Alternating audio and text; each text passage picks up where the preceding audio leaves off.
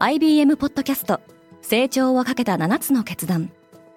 成長をかけた7つの決断とは今後3年間に世界を形作ると予想される7つのビジネストレンドについて IBM が何千ものクライアントとの対話に基づき提言をしたものです。このポッドキャストでは変化の激しい時代において企業が下すべき成長をかけた7つの決断について日本 IBM の7人の専門家と考えていきます。今お聞きのリスニングサービスにてぜひフォローボタンからフォローをお願いします。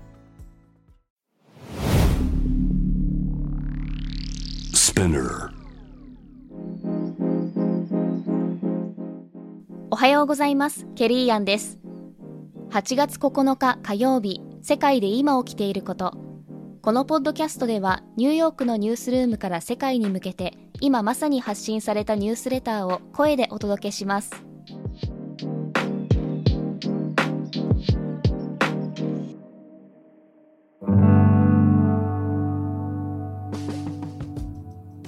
バイドゥが中国初のロボットタクシーサービスを開始した。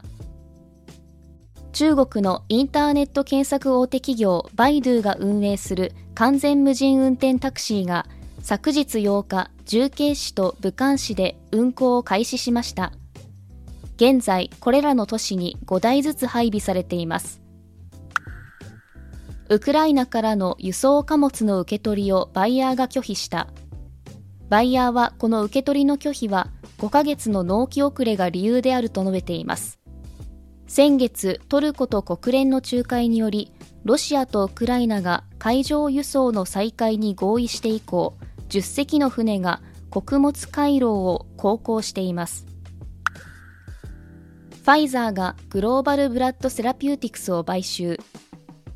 アメリカ製薬大手のファイザーは、釜状赤血球貧血の治療薬などで知られるアメリカのグローバルブラッドセラピューティクスを54億ドル日本円でおよそ7200億円で買収すると発表しました。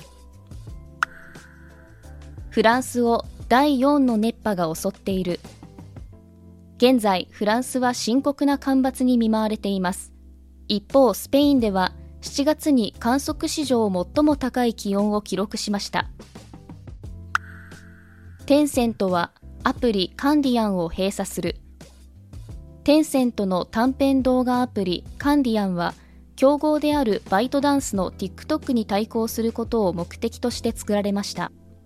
多くのテック大手企業が成長の鈍化により統合を目指す中、カンディアンの機能の一部はチャットアプリの QQ に引き継がれることになります。ホドルノートが引き出しを凍結したシンガポールに拠点を置く暗号プラットフォームホドルノートは現金への交換と入金を一時停止しています。暗号資産業界は流動性という大きな問題に直面しています。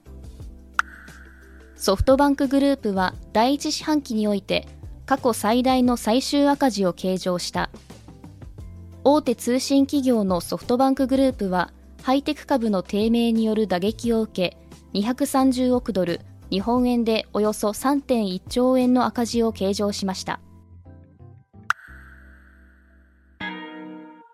今日のニュースの参照元は概要欄にまとめています。明日のニュースが気になる方はぜひ Spotify、Apple Podcasts、Amazon Music でフォローしてください。Quartz Japan では世界の最先端を毎日2通ニュースレターでお送りしています。また、世界で暮らす女性の喜びや悩みを伝えるコンテンツ、ポートレートオブミーも配信中です。詳しくは概要欄に載せていますので、ぜひこちらも見てみてくださいね。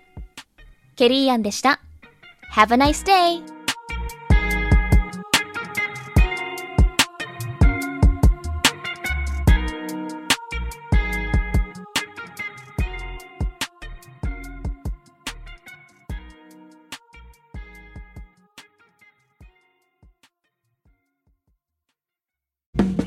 リスナーの皆様より多くのリクエストをいただいている話題のニュースを深掘りしたエピソードを週末の有料版で配信中です。